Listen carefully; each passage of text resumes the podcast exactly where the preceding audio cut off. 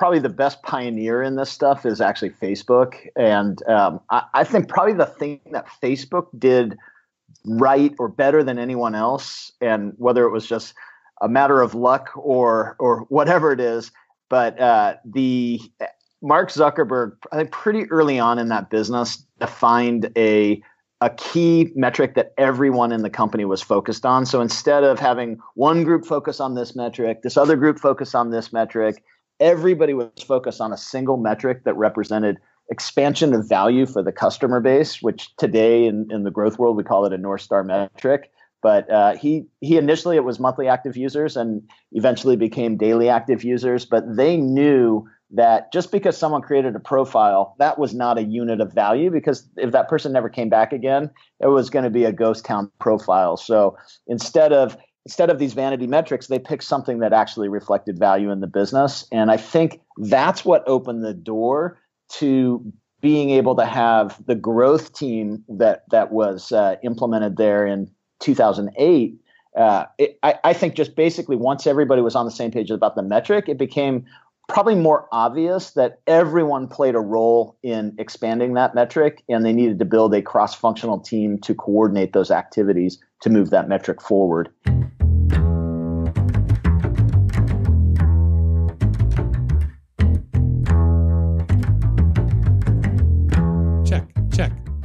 See if I still know how to do this. Hey everyone. About a month ago, I got an email from Sean Ellis and Morgan Brown, who, among many other things, founded growthhackers.com together. They were working on a book. It was going to be published in mid April. It was called Hacking Growth. And it was really all about the origins of growth hacking, a term in which Sean himself coined. That's right, the term growth hacking. Um, so, you know, they're putting out this book, and, and we talked about setting up a recording for Louder Than Words. Now, you have to keep in mind, it's been a while since my last recording of Louder Than Words eight months to be exact. And a whole lot has gone on in that time, right? Like I have a one year old now, free time is at a premium. So I get a lot of pitches for Louder Than Words, but most of them have, have kind of really been a hard pass. But when I saw Sean Ellis, again, the guy that coined the term growth hacking and helped put those practices in place for high growth companies like Dropbox, Eventbrite, LogMeIn, Qualaroo, I figured, you know what? There's no better time than now to kick off what I'm affectionately calling season two.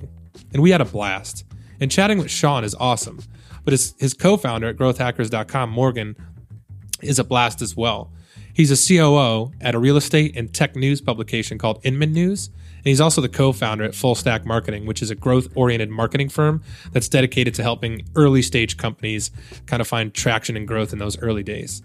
So we sat down, we talked about growth hacking, what it means, you know, the practices that were put in place at many of the companies that these guys have worked with, and you know how people can adopt these strategies at their own companies. So we had a blast. I hope you guys enjoy listening to the recording. Enjoy louder than words.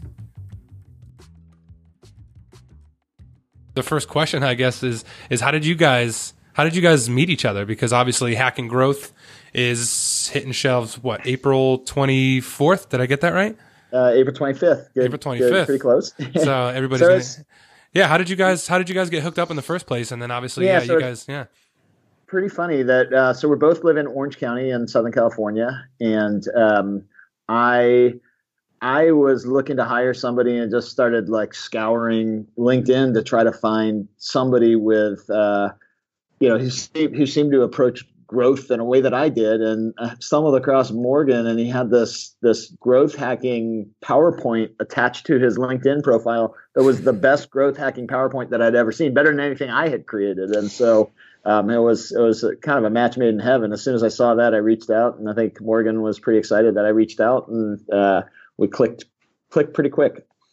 Yeah, John, from uh, from my end, uh, so I I had done a growth hacking presentation, shared it on SlideShare, put it up on LinkedIn, and then one night uh, I saw a little notification come through uh, LinkedIn, and it was from Sean Ellis, and I knew Sean had coined the term growth hacking and uh, Sean said, you know, he sent a message said, "Hey, I saw your deck. It'd be great to chat." And I turned to my wife, who was sitting next to me, and I said, "Erica, the guy that created the term growth hacking wants to talk to me about my growth hacking deck, uh, he either thinks I'm brilliant or a total jackass. So 50 50. Um, I think the jury might still be out. But uh, yeah, it turns out a little bit of both for now. But yeah, exactly. No. but no, that's how it's that's how it started. And luckily, we're kind of in the same same area and uh, just kind of right timing. And so I went and worked for Sean uh, at Qualaroo. Um, uh, kind of in the marketing and growth function. Then we launched uh,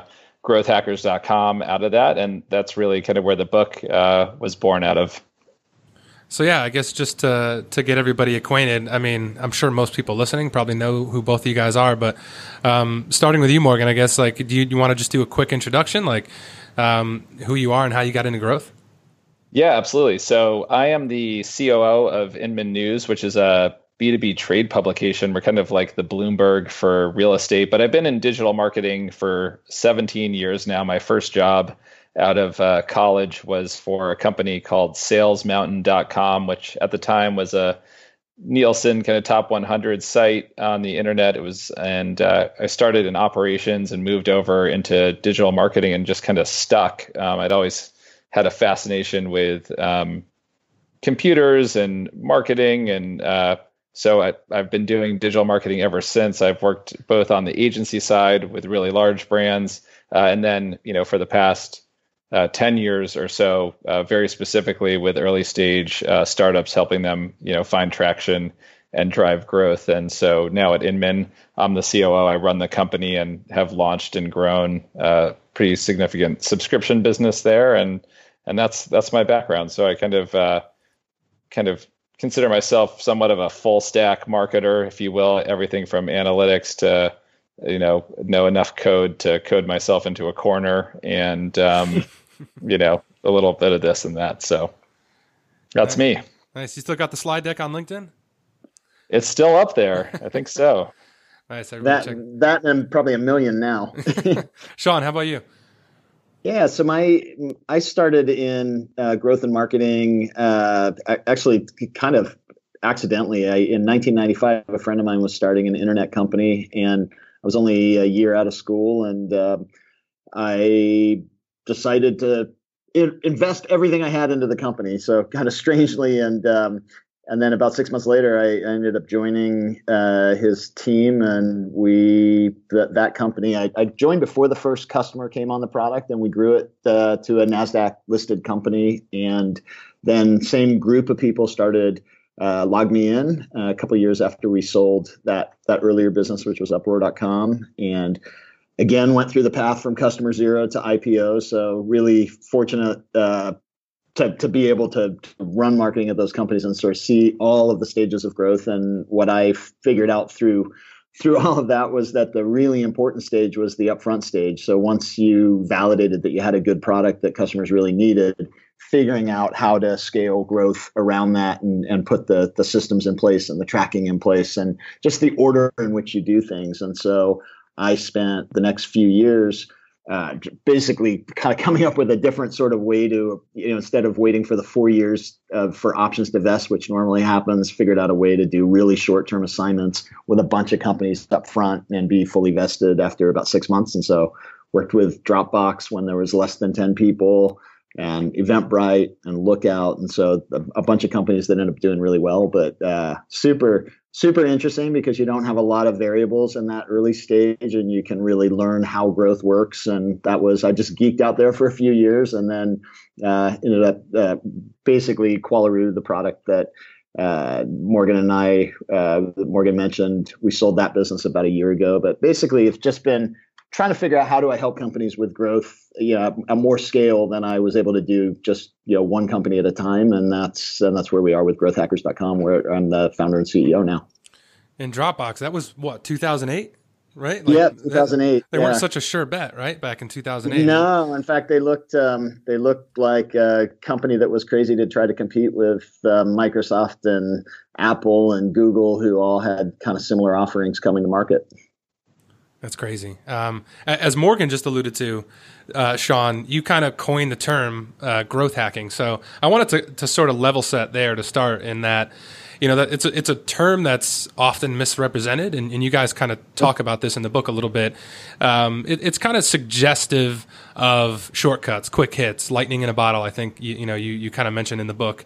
Um, mm-hmm. So, Sean, you you know when you when you coined this term, you know, it wasn't for Twitter shares. It wasn't for, you know, to, to, to look good on a poster, right? It, it was out of necessity. So what was your intent behind that word? Like, wh- what does it mean? Yeah. So what I really wanted to do was to, to narrow the focus. I was, I was primarily focused on early stage startups at the time. So they just don't have the luxury to do everything that's inside a marketing textbook and then there's a bunch of stuff they should be doing that's not in a marketing textbook. And so rather than saying, you shouldn't market that way, you should market this way, I just figured I could define exactly what they should be doing and put a term on it. And so it's really about rapid experimentation, but not just in acquisition where most marketers focus. It's rapid experimentation from acquisition all the way through the, the customer journey so that you're you're just looking for opportunities where you know maybe activation is a place that is really important for growth and just running lots of experiments there might be the most important part for for a business at, at a certain stage. So that's i mean in a nutshell the really short definition would just be rapid experimentation across the full customer journey to drive customer and revenue growth. Yeah, and and maybe it went from a term that that at the time might have seemed gimmicky to to something that now employs uh, you know, thousands of marketers. I, I, I work in growth myself.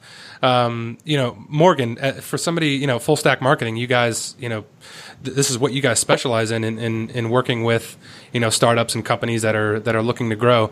Um, did, did you see sort of an evolution from, from, from companies and thinking like, well, isn't marketing enough? What, what is this growth like? So do you see like what, the companies that you work with now, um, like do they see this as a necessity in today's market landscape? So it's marketing is not you know the, the way that we've always done it just isn't enough. This is this is a very real mindset approach. Um, do you see a lot more people especially in, in today's market landscape um, much more open and, and and know that this is a necessity? Yeah i think well so i think it's kind of uh, there's kind of two parts to it. One is there's some confusion around the term because I think it's gotten because it it has such an appeal to it. Um, you know, I think one of the interesting things about the term growth hacking is people either love it or they hate it. Um, and uh, you know, there's no real ambivalence toward it, at least out in the uh, the digital community. And I think the people that dislike it or think it's um, you know uh, the people that dislike it mostly associate it with kind of a lot of the blog posts that you see which tend to be silver bullets or listicles of of shortcuts and um, those types of things which we think is really kind of misrepresentative of what we see as more as a process that companies run to as sean said quickly experiment and find levers and opportunities to grow kind of throughout the entire product and, and customer lifecycle not just on on acquisition. And I think, you know, kind of through no one's real fault, marketing marketing one is responsible for many many things. You know, you have marketers who are working on events or PR or social media or, or SEO or you know, in, in any organization, there are so many different responsibilities for marketers that they have to contend with. Many of them aren't core to you know the essential growth of the company kind of you know without a without a routine and laser focus on the levers that actually make the business grow um, the other thing is that the way that companies are organized now you know uh, marketers are often siloed or partitioned away from some of the best growth opportunities that a company has. You know, they're focused out on channels or they're only allowed to do customer acquisition or they only do email marketing or you know paid advertising, uh, but they don't have the opportunity to really experiment across the entire customer lifecycle, product and and funnel to to really make an impact. And I think the shift that I've seen is that growth teams, the growth pro- growth hacking process, um, and the whole mentality is really about focusing on the core levers that drive growth, um, working on them constantly and then having the flexibility um, to work across team across the product you know throughout the customer lifecycle to create that growth wherever the best opportunity for it lies So, John, I had a, a quick sure. comment on what you were asking there. Um, in terms of the, in terms of sort of the necessity, is it is it is it kind of a nice to have to do this stuff, or is it is it a requirement to be to to survive today? And I, I think that really depends on the type of business. So for a company that's a SaaS business, for example, if you are only acquisition focused in SaaS, you're you're going to fail because you know if you have a if you have a high churn rate, for example, that you know let's say you have a 5% monthly churn rate you have a thousand customers it means you're losing 50 customers every single month. And then maybe you can grow at that point but when you have 10,000 customers it means you're losing 500 customers every month. And it just be it becomes really obvious that uh, looking at the full journey of the customer is is a necessity to be able to to drive growth in the business. So looking at activation and some of the things that morgan just mentioned in product uh, but you know, other businesses, maybe maybe e-commerce you can you can get away with it a little bit more, being more acquisition focused if you're just ar- arbitraging you know based on an allowable acquisition cost for for a certain product. If you're not worried about renewals um, so that would be my my thinking is that first for some businesses it's a necessity for others maybe not as much now but i do think that's that's where the ball is headed that's where everybody needs to be prepared for that point where you you're not even going to be able to compete in acquisition if you're not really good at converting and retaining and monetizing customers. And the hard part about that too is right. You need dev resources to do that. Morgan, you alluded to this. Mm-hmm. These silos that marketers often work work under. You, need access to dev resources. You need access to data analysts, um, maybe even a PM. Right, if you're if you're running uh, experiments at a high velocity, um, and m- maybe some organizations or some growth marketers have access to those things, but it's more of a get in line type of thing. Like you know, we, we, you know, we can we can code out these experiments or or code out these initiatives, uh, but it's going to be like you know two to four weeks from now, or you know our next sprint, and that doesn't work, mm-hmm. right? I mean, right. Th- this, this has to be a dedicated function yeah, people are always going to basically gravitate toward, oh, just we're so far from our product roadmap. Let's just let's just keep making the product better and worry about growth later. But uh, when you carve out and you dedicate some some resources to growth experimentation, whether that's design, development, you know, analytical resources, and then some of the traditional marketing, copywriting, uh, just and any of the the resources that are required to run testing across that full uh, customer journey, you you then can start to hit that rhythm uh, that that is needed to really be effective. And you and that's that's what you see in the fastest growing companies is that they they do have that standalone growth team that uh, is is able to to do everything and not go and beg and borrow resources all the time it's not that the only thing that I, I would one caveat I would add there is uh, for for an early stage company don't right out of the gate go out and start building a team to do these things that it might take you six months to go out and recruit everybody. Initially start trying to beg borrow uh, beg and borrow resources. And the ones that you're really having trouble getting are probably the first ones you should go out and hire.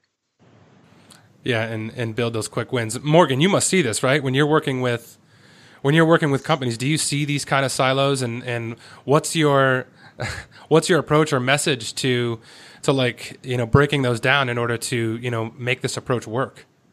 Yeah absolutely. I mean i think you see it kind of all over the place and it's just a function of traditional corporate structure. You know you have your head of marketing you have your like you mentioned you know your head of product you have your head of engineering. And i think it first starts with a cultural shift um, that often comes from you know has to, has to kind of come from the top down. But you know if your head of engineering thinks your marketing team are just you know they're just spammers or they you know they or the engineering team isn't interested in growth because they'd rather tackle a more technical you know project that that requires more heavy lifting or um, if your marketing and product teams aren't working together or if your design team or user experience design isn't working closely with your product and, and engineering teams or marketing teams you know if there isn't that collaboration you can't really take advantage of all of the growth opportunities that are in front of you. So I think one, it starts with kind of a cultural like rec- recognition that everyone on the team is responsible for growth, and then two, it's about creating the structure of a collaborative team. You know, whether it's a dedicated growth team or whether it's people coming together on an ad hoc basis to work collaboratively to solve growth challenges, and then third, it's you know dedicating people's time, resources, and attention, uh, whether it's in the product roadmap or or just in how people think about their day and prioritize their day around driving growth, no matter where they sit in the organization. Um, it's I, I, think it's critical, and yeah, it's a lot of uh, it's a lot of organizational inertia and old way of doing things that has to be overcome to try to you know get people uh, all aligned. But when you talk to people about it, you can kind of see the light bulb go off in their head and say, yeah, you know, I want to grow this business, or yeah, I, I want to, I wish I could t- talk more directly with the marketers if I'm in engineering, or, you know, I wish marketing and product work more closely together. So I think there's a real desire to do it, but just some of the, the legacy structures and, and ways of doing things don't always make it uh, easy. No, it's, it's hard work prioritizing this sort of thing.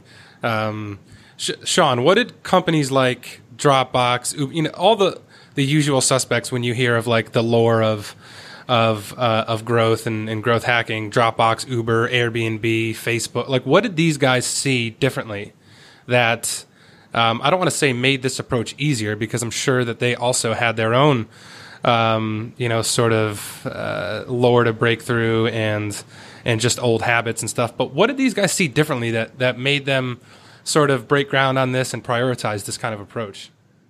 So I think probably the best pioneer in this stuff is actually Facebook, and um, I, I, think probably the thing that Facebook did right or better than anyone else, and whether it was just a matter of luck or or whatever it is, but uh, the Mark Zuckerberg, I think pretty early on in that business, defined a a key metric that everyone in the company was focused on. So instead of having one group focus on this metric, this other group focus on this metric, everybody was focused on a single metric that represented expansion of value for the customer base, which today in, in the growth world we call it a North Star metric. But uh, he he initially it was monthly active users and eventually became daily active users. But they knew that just because someone created a profile, that was not a unit of value because if that person never came back again, it was going to be a ghost town profile. So instead of instead of these vanity metrics, they picked something that actually reflected value in the business. And I think that's what opened the door to being able to have the growth team that that was uh, implemented there in 2008 uh, it, I, I, think just basically once everybody was on the same page about the metric, it became probably more obvious that everyone played a role in expanding that metric and they needed to build a cross-functional team to coordinate those activities to move that metric forward. At dropbox we approached it a little bit differently. Again as i mentioned there was only there was less than 10 people when i was there so we didn't have a lot of the silos that most organizations had. What, what we had was all engineers and me and so what my goal was was to work with the CEO to create a culture of growth and experimentation and and and measurement that everybody could kind of think think about growth, but really instill that into the culture from the beginning because it's culture is always much much more malleable in the early days, and so you know basically starting to run those experiments, sharing the wins, sharing the insights into where value was happening for customers and where there was friction in onboarding and all of these things that we, we were able to build that culture in the six months that I was there so that uh, they had after I left, they actually didn't bring in another marketer for for a nine month period. There was no marketer there yet. They, you can they just published some numbers recently that that had been private before that of their growth trajectory. So they just hit the one billion dollar annual revenue run rate, and you can see that they didn't miss a beat in their growth trajectory through those nine months with no marketer on the team because the engineers were addicted to the feedback loop and seeing the improvement and ultimately they recognize that growth is not just spammy marketing stuff but growth is about having more and more people experience the great product that they've created. And and it's not that hard to get on board when you realize that some of the best growth levers are just fixing broken onboarding things and that that that can do more to drive growth than coming up with some externally f- facing program that that maybe is is perceived as a bit more spammy. And, and it's funny, a lot of these companies that you hear, these usual suspects, were founded by engineers too. So they, they probably didn't have marketers on staff. They saw high velocity of growth very mm-hmm. early on when there was probably five people, if that, uh, working on it. So it was kind of you had to adopt this kind of approach. Um, yeah, and I think a lot of the other teams in Silicon Valley really uh, are are run by or heavily influenced by uh, Facebook alumni. That basically, you know, Uber until pretty recently, their their head of growth was a former head of international growth at Facebook. Uh, the Pinterest team has a lot of former Facebook people there. Um, LinkedIn really evolved sort of separately. I think they started their growth team the same year as Facebook, but um, you, it's. I think that ultimately everybody's looking at the same basic physics of how growth works and trying to orient their teams and their approaches to to maximize growth. And so we're all we're all working off the same set of laws, and so it's not surprising that you have these parallel efforts that uh, start to look pretty similar across companies. Oh yeah, for sure. And and you mentioned speaking of Facebook alumni, uh, you tell the story of of Noah Kagan, who who's the founder of uh, of Sumo uh, Me now, um, the and he was uh, I've actually talked to him about this before, but he was he was at Facebook right in the early days, and he you know mm-hmm. revenue generating ideas to Mark Zuckerberg, and they would get shot down because if it, mm-hmm. if it didn't if it, wasn't focused around getting you know more users, then don't bring it to me. And that kind of mm-hmm. In, uh, that sort of obsessive approach to um, prioritization is so hard. And it's uh, and and it's so critical especially yeah. in an early stage company where you just have a limited number of resources. If you if you're not channeling them toward the best opportunities you're you're going to lose a lot of the impact that that your initiatives would otherwise have I want to I want to talk about the aha moment, which you guys talk about a lot in the book. Um, which I think the way you guys defined it was it's it's that magical moment or experience uh, that a user goes through when when they know that your product is is a must have. It's that wow factor, that magic moment. Uh, and in the book, you tell a couple really great stories around it. One of them about Yelp, who had, you know, unknowingly buried their aha moment, which was allowing users to quickly review local businesses. Um, you know, when they kind of uncovered this, right, and made that more of a focus, you know, their team went out and created 20 million profiles of businesses in the in the Bay Area and encouraged their users to write reviews, um, that's when their sort of growth took off, when they sort of highlighted and un- uncovered that aha moment.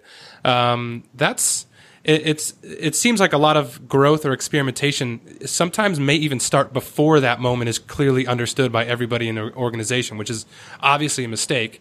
But, um, you know, Morgan, we'll start with you. How do, how does a company or a marketer go about uncovering that aha moment if if it's not already uh, obvious to them.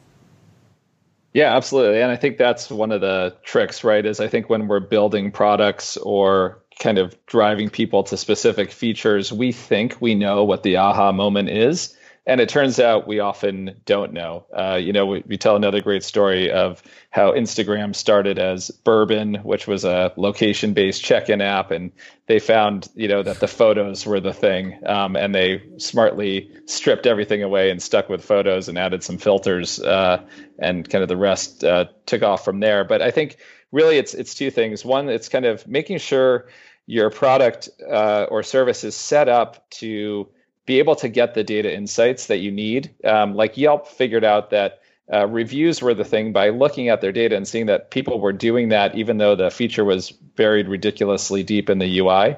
And so you have to be able to, you know, dive into your data and see what people are doing.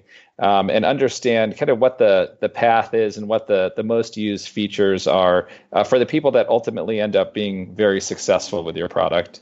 Um, and then the second thing, which is equally as important, I think, is to get you know qualitative data to talk to users to survey them to do customer development and to ask people you know why uh, why they're using the product what the value is for it and and i think the data gives you kind of the what so it might illuminate some things that aren't immediately obvious to you about user behavior but really talking to users is the only way to get the the why behind it so you can understand what the value is um, what the value they're deriving from from that product use. And I think by doing those two things, you can start to find um, what some people call, you know, the golden path or the the golden motion, um, which is essentially that that path to that aha moment uh, that that really makes the product and its value click uh, to that to that person.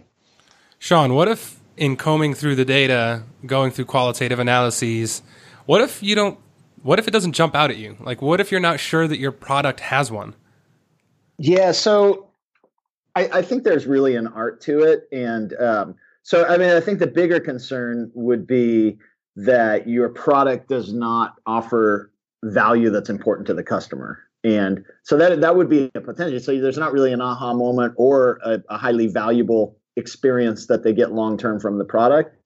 If that's the case, you shouldn't be trying to grow that business. You should be you should be iterating on the core product until it gets to a point where it's scalable. But assuming that you actually have product market fit, then I have a a very qualitative driven process.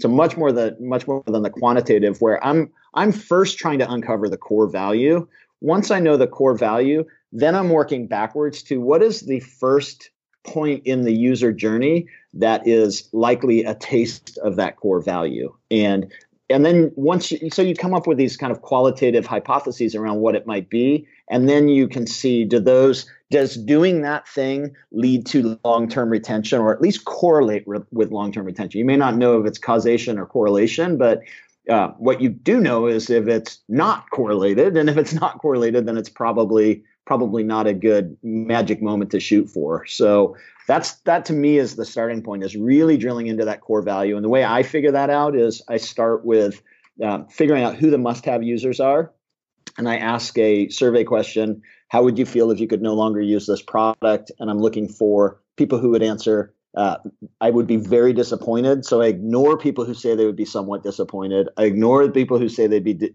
you know, not disappointed. And just looking at people who say I would be very disappointed if I could no longer use this product, then I just have a have a process of just drilling down and drilling down until I find that one core benefit that has both the broadest appeal and the deepest appeal. So the right balance of of the people are really passionate about the product, but not in a super nichey way, but in a way that that affects enough of the people. And and once I understand that, then everything that I'm doing to build that growth engine is around fine tuning the onboarding to that experience, and that starts with trying to figure out what that aha moment is. But what qualitatively understanding one can help you deduce what the other is. Yeah, and, and listeners, uh, ch- check out the book because they go into in depth the must-have survey, which questions to ask, what to look for as far as results and things like that. It's all in there. Morgan, you were going to say something? Yeah, I think that that's kind of the you know too many people are in a hurry to grow and you know want to they're like oh we're going to start growth hacking or we're going to start you know advertising on facebook without figuring out what this core product value is to their users and that's where that's where um, companies get into trouble, right? Because you're spending to either drive a bunch of people in who won't ultimately stick around and won't be valuable, so you're wasting a ton of money, or you're, you know, confusing people or, or disappointing people, all of which are really bad outcomes. And so I think if you look at some of the most successful products, they didn't start out that way. I mentioned Instagram started as Burbn, Pinterest started as tote.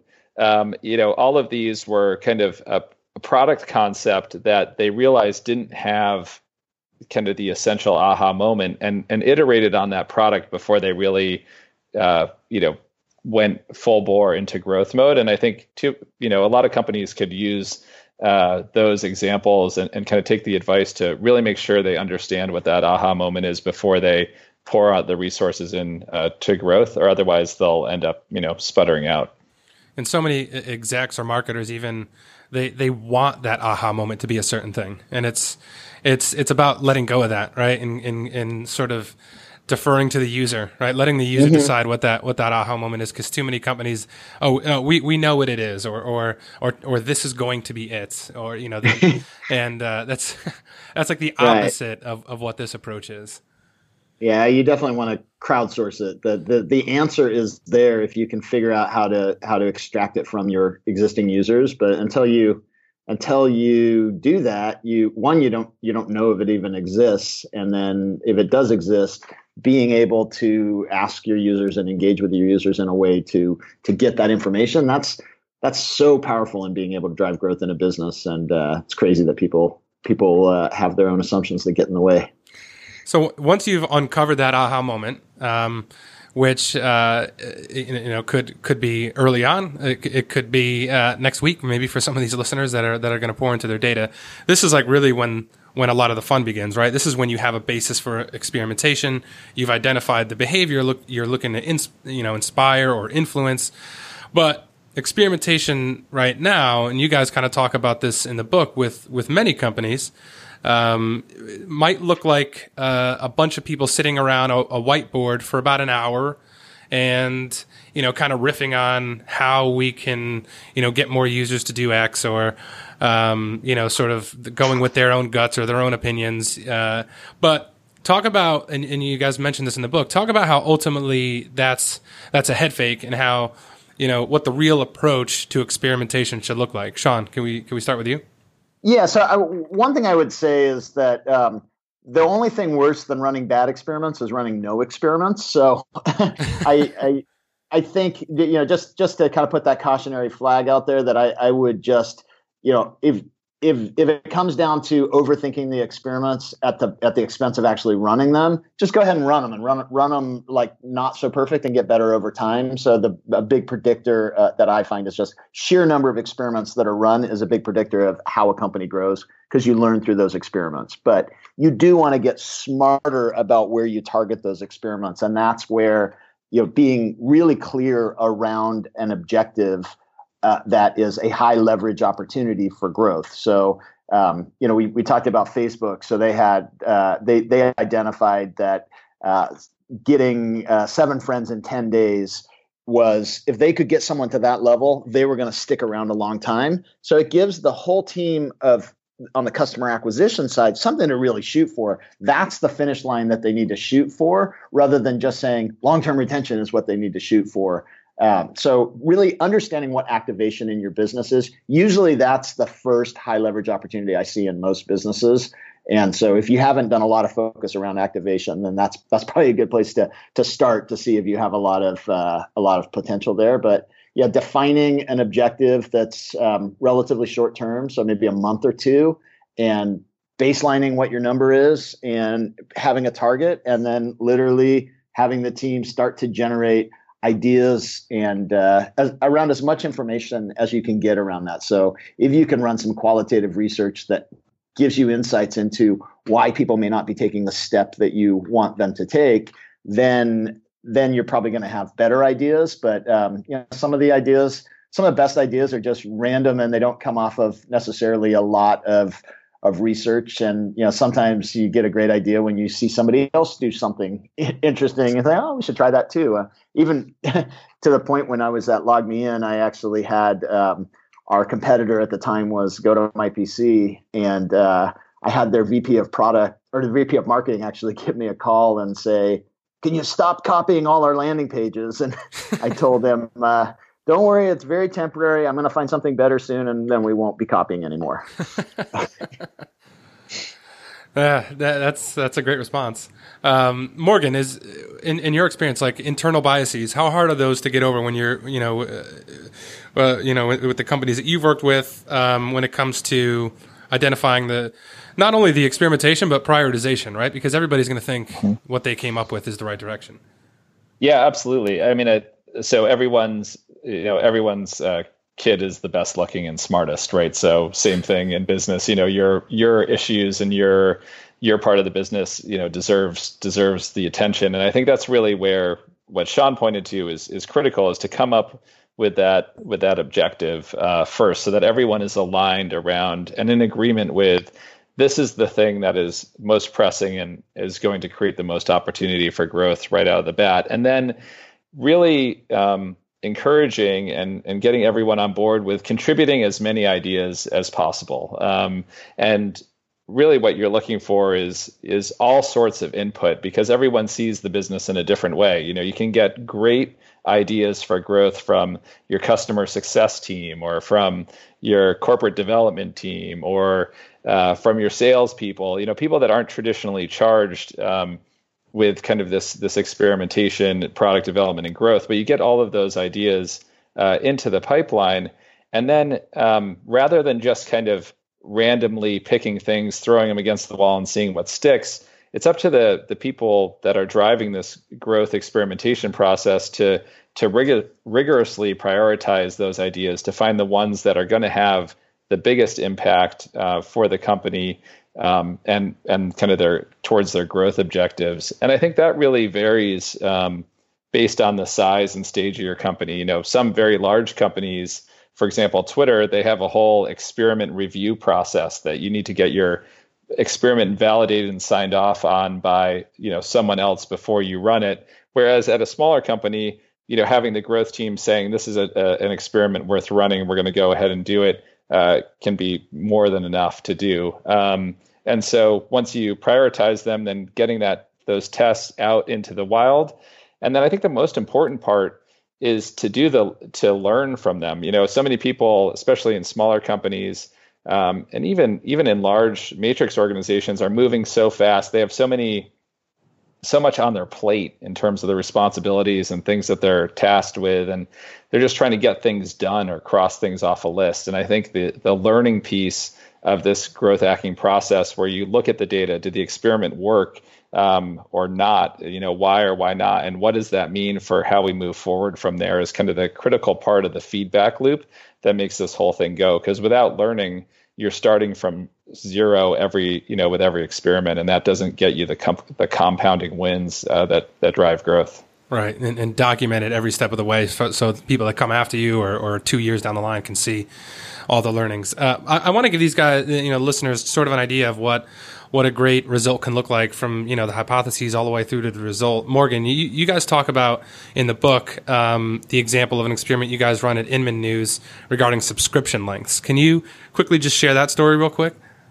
Yeah, absolutely. So and and this uh, so at Inman um, we a big part of our business is uh, subscriptions. Much like the Wall Street Journal, people pay either monthly or quarterly or an annual subscription to to read the news. Um, and so uh, when we originally launched the subscription, we had an annual subscription and a monthly subscription, and we decided and we saw that our churn rate on our monthly subscribers was much higher than on the annual subscribers, which is probably uh, you know it's not a you know it's pretty obvious, right? That you could expect that people that only sign up for a month are going to churn at a higher rate than annual, but one of the things we thought was that um, one of the hypotheses was that if you know in a month time you can't really get the core value of getting this news to improve your business every day and we said why don't we test uh, offering monthly subscriptions versus quarterly subscriptions um, assuming that a three month period people would really make a habit out of reading this news and relying on it and improve our retention so we ran a test uh, where we swapped out the monthly uh, subscription with a quarterly subscription. So now you could only buy quarterly or annual subscriptions. And what we saw was a very minimal dip in conversion rate of people signing up, but a much higher retention rate after the three months. Um, and then a whole lot of other good things came from that. So uh, not only did we dramatically increase the retention rate, we're also capturing more cash up front because a quarterly subscription obviously costs more than a monthly subscription.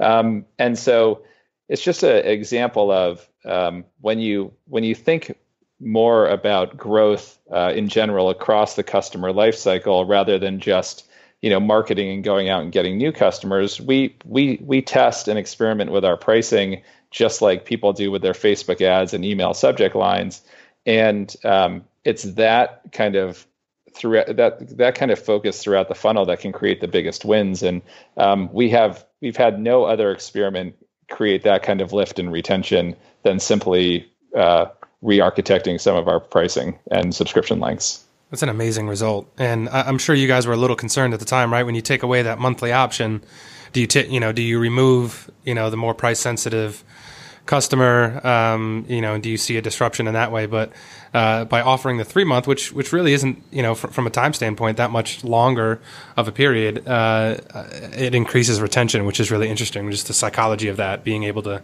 subscribe for a longer period of time, just gets people in the mindset of this is a longer term engagement. So well, th- yep. that's an amazing result. Um, yeah, and we did, you know, and so and for that experiment, that you know, so we we A/B tested that, right, and we ran it, and obviously you have to run it over a period of time because you need to wait to see the re- how the retention, you know, how the retention's impacted three, four months down the line. So that's an example of a long experiment uh, to run. But yeah, it was it was very impactful for the business. But yeah, you're totally right. Sean, I, I wanted to I wanted to ask you this question. So you see companies like Airbnb, who you know I saw a post a couple weeks ago from somebody on their data team talk about how they ran something like 700 experiments in a month. In, in the book, you guys talked about HubSpot, who ran I think it was like a thousand experiments in, in less than a year to identify ways for growing. At the time, I think it was called Sidekick. It was their email product. Now it's mm-hmm. kind of rolled into HubSpot's sales product. But they ran over a thousand experiments in less than a year. Um, you know, their velocity and, and, and, total volume isn't everything, right? So th- there might be a lot of listeners hearing stuff like that today or reading about it in the book and be like, man, a thousand. I, should I just, you know test every headline on every page? But the, the, cadence is going to be different for everybody. But the, just uh, the idea and the principle of that sort of velocity, like what goes into hitting a comfortable cadence and velocity like that that works for your company, no matter how, how big or small you are. Yeah, for me, I, like, I, yeah, those are crazy sort of velocity numbers, and it's it'd be nice to be Airbnb with that level of traffic that it can support that. Um, but you know, I think I think the reality is that most people give lip service to testing, and and they're really only running one or two tests per month or less, and uh, simply going from that one or two tests per month to three tests per week can make a huge impact on how much you learn over the course of a year and you don't you don't really learn a lot when you're not testing. It's testing is a form of research and it's you you ultimately you can run as many surveys as as you want or user tests but um, a lot of times people don't even know what they want. But when you actually run a te- an a b test and and you see what people pick that's that's really powerful. And so um, and and a lot of tests are are way more impactful than you think they're going to be. And so it's really hard up front to guess the impact. Uh, even though I recommend that people try to guess the impact so that you can you can kind of the the, the three factors that I recommend or that uh, both of us recommend is uh, impact, confidence, and ease.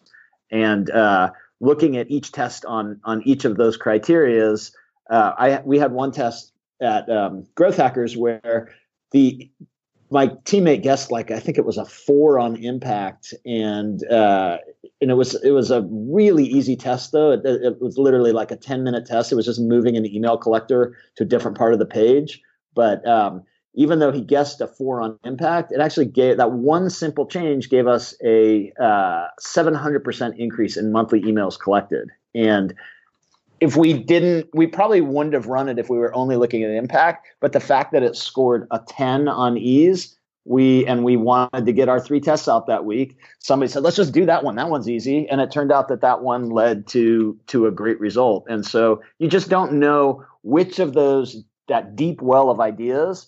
One of those is is a breakthrough idea. So it's not about silver bullets. Usually, it's it's incremental stuff that when it adds together is pretty powerful. But I guarantee you, if you have a thousand ideas in your backlog, one of them is going to be really powerful in the impact on growth. And the only way to figure out which one it is is to run a lot of tests. And and uh, and so yeah, I think I, I wouldn't go out and aim for the 700 tests per month or a thousand in a year right out of the gate, but do set a bar that's like at least two, maybe three, and um, and then once you're doing that, then then continue to set the bar higher as long as you're as uh, as Morgan recently said, uh, you know, you want to go fast, but you don't want to go. You want to go like Formula One fast, not the truck with the brakes out going 100 miles down a hill fast. So it's it's it's fast but in control.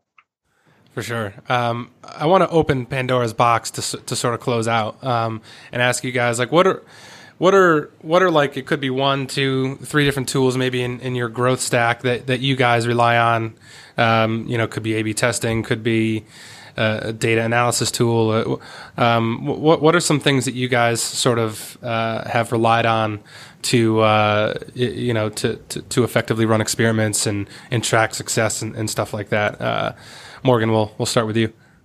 Yeah, sure. Um, I think it's there's a there's a couple of things. I, you know, I think marketers in particular, um, and I can say this because I'm a marketer. You know, we when we think about problems, we think about it through the marketing lens, and then we try to try to fix it with more marketing. Um, and you know, so marketers are always hiring other marketers. Uh, the first person I hired at Inman was a data scientist uh, because I knew our gap wasn't in marketing; it was understanding the business. So I think really when you know, if you kind of think about what are the gaps that I have um, in my skill set or in my knowledge of the problem I'm trying to solve, and then what are the pieces, whether they're people or tools or processes that can that can help me fill those? That's that's kind of the approach.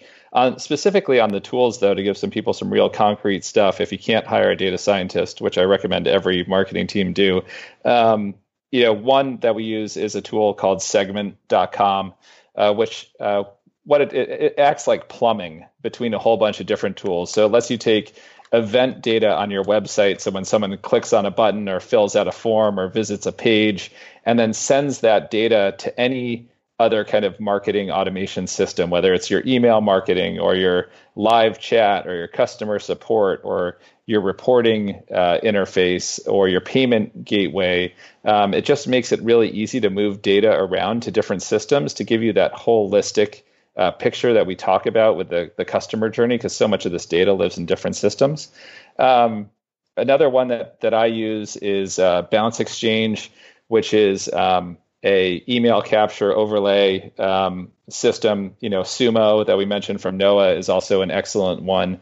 Um, but uh, the reason I like Bounce Exchange is that it's a managed service. So when Sean talks about velocity, um, Bounce Exchange is expensive, but it comes with a team that runs all the optimization in the background. So I've run over 700 experiments uh, over the last year, and they've all been run by Bounce Exchange um, and the team there. So it kind of gets you velocity without having to build this massive team. We only have uh, three people on the marketing team at Inman, um, and then uh, you know a couple of others that are that are big favorites. So Zapier is great for kind of wiring together systems. Uh, Unbounce for landing page testing to really rapidly test uh, headlines, forms, imagery, kind of all that stuff to really dial in um, acquisition. And then uh, ChartMogul, um, which is a uh, which is a, a analytics package specifically for subscription businesses, lets us see things like the retention and do some of the retention testing that that I mentioned earlier. Grab's taking notes, all the stuff that yes. uh, I'm not using. Sean, Sean, how about you? So Morgan named a lot of the ones that I was going to mention, but a, a, couple others. I think Amplitude is a, a, great product that can sit on top of Segment, and um, it is you know, or doesn't require Segment, but it is. Uh, I, what I love about it is it's it's much more intuitive than a lot of the other um, data tracking products, but it's also uh, free for like up, up to like 20 million events per month. So they've they've really come on strong in the last couple of years in the in the analytics space. Uh, Optimizely, just you know, kind of like how uh, Morgan was mentioning, Unbounce. Optimizely is just for improving that velocity of testing. The the the one that I mentioned uh, earlier, which was you know a 10 minute test of moving an email collector from the bottom of the page to the top of the page, if we didn't have Optimizely, it would have been a big, a really hard test to run. But because of Optimizely, it was it was a simple one to knock out. And then even just like Mailchimp, uh, just some some simple simple A/B testing mail programs. Um, there's there's a lot of them out there, but they're good. And then uh, SurveyMonkey, you know, it's been around forever, but uh, I I think it's a, a solid tool for for surveying and and understanding users. Um, usertesting.com as well for for being able to visualize what's what's happening and and hear from users as they're trying to navigate uh, different parts of your funnel or your website. Uh, so there's there's so many great tools out there, and uh, I think you know you, the main things are that you want the really good analytics, qualitative insights, and then things that facilitate your testing throughput. Those are all great too. Um, yeah, that, that's great. This this was a lot of fun. I think uh, not only was uh, all, all the all the anecdotes and the narrative that you guys applied super helpful, but even yeah, at the end there, just, just, concrete things that maybe people could use to to help expedite or or sort of boost their their growth efforts. Um, this this was a lot of fun. So guys, the book I don't want to say the wrong date again. April twenty fifth, right? Got it right. That That's time? correct. April twenty so fifth. If you're if you're listening to this after that, what the hell are you waiting for? Go out and get this book. Um, I have read a copy. Uh, yes, I, I, guess I'm a bit biased because I had these guys in the podcast. So I'm also really honest though. So I would, you know, maybe say it would sucked maybe afterward though. But but it's it's great. this is I, I really thought like uh you know I hope this isn't another book that's like um, talking about channels and things that you can go do to go viral. It's not. This is this is like the playbook um, that hasn't been written yet. So this is this is great. I really think that you guys um, really have a, a, massive success here. I can't wait to see how this does. Um, Thanks, John. But, we appreciate it. But but everybody go go check out this book. Um, Sean Morgan, like where can guys uh, maybe go connect with you or or just learn more about growth hacking in general? Obviously, growthhackers.com. But how can people mm-hmm. connect with you guys online? Well, so one, they can they can get the link to the book at growthhacker.com. So just drop the S from growthhackers.com. And we're both pretty active on Twitter. If uh, people reach out, um, we love to engage and geek out about this stuff. We're really passionate about it. Morgan? Yeah, absolutely. I'm uh, at Morgan B on Twitter and uh, happy to talk growth, debate it, debate the term, um, geek out on experiments. Um, and and share share the things that are working for us. I think the the community at Growth Hackers uh, is one of the best places to meet like minded folks and share wins and, and things that are working and get questions answered. So um, I'm over there and and active as well. Yeah, connect with these two guys. They're they're obviously stalwarts and and leaders in this space. So so definitely connect with these guys online. Sean Morgan, thanks a lot for coming on Louder Than Words, man. This is a lot of fun. Thank Thanks you, for John. having us, John. Really it was a lot of fun. It. Appreciate it. I'll uh, I'll ping you guys once I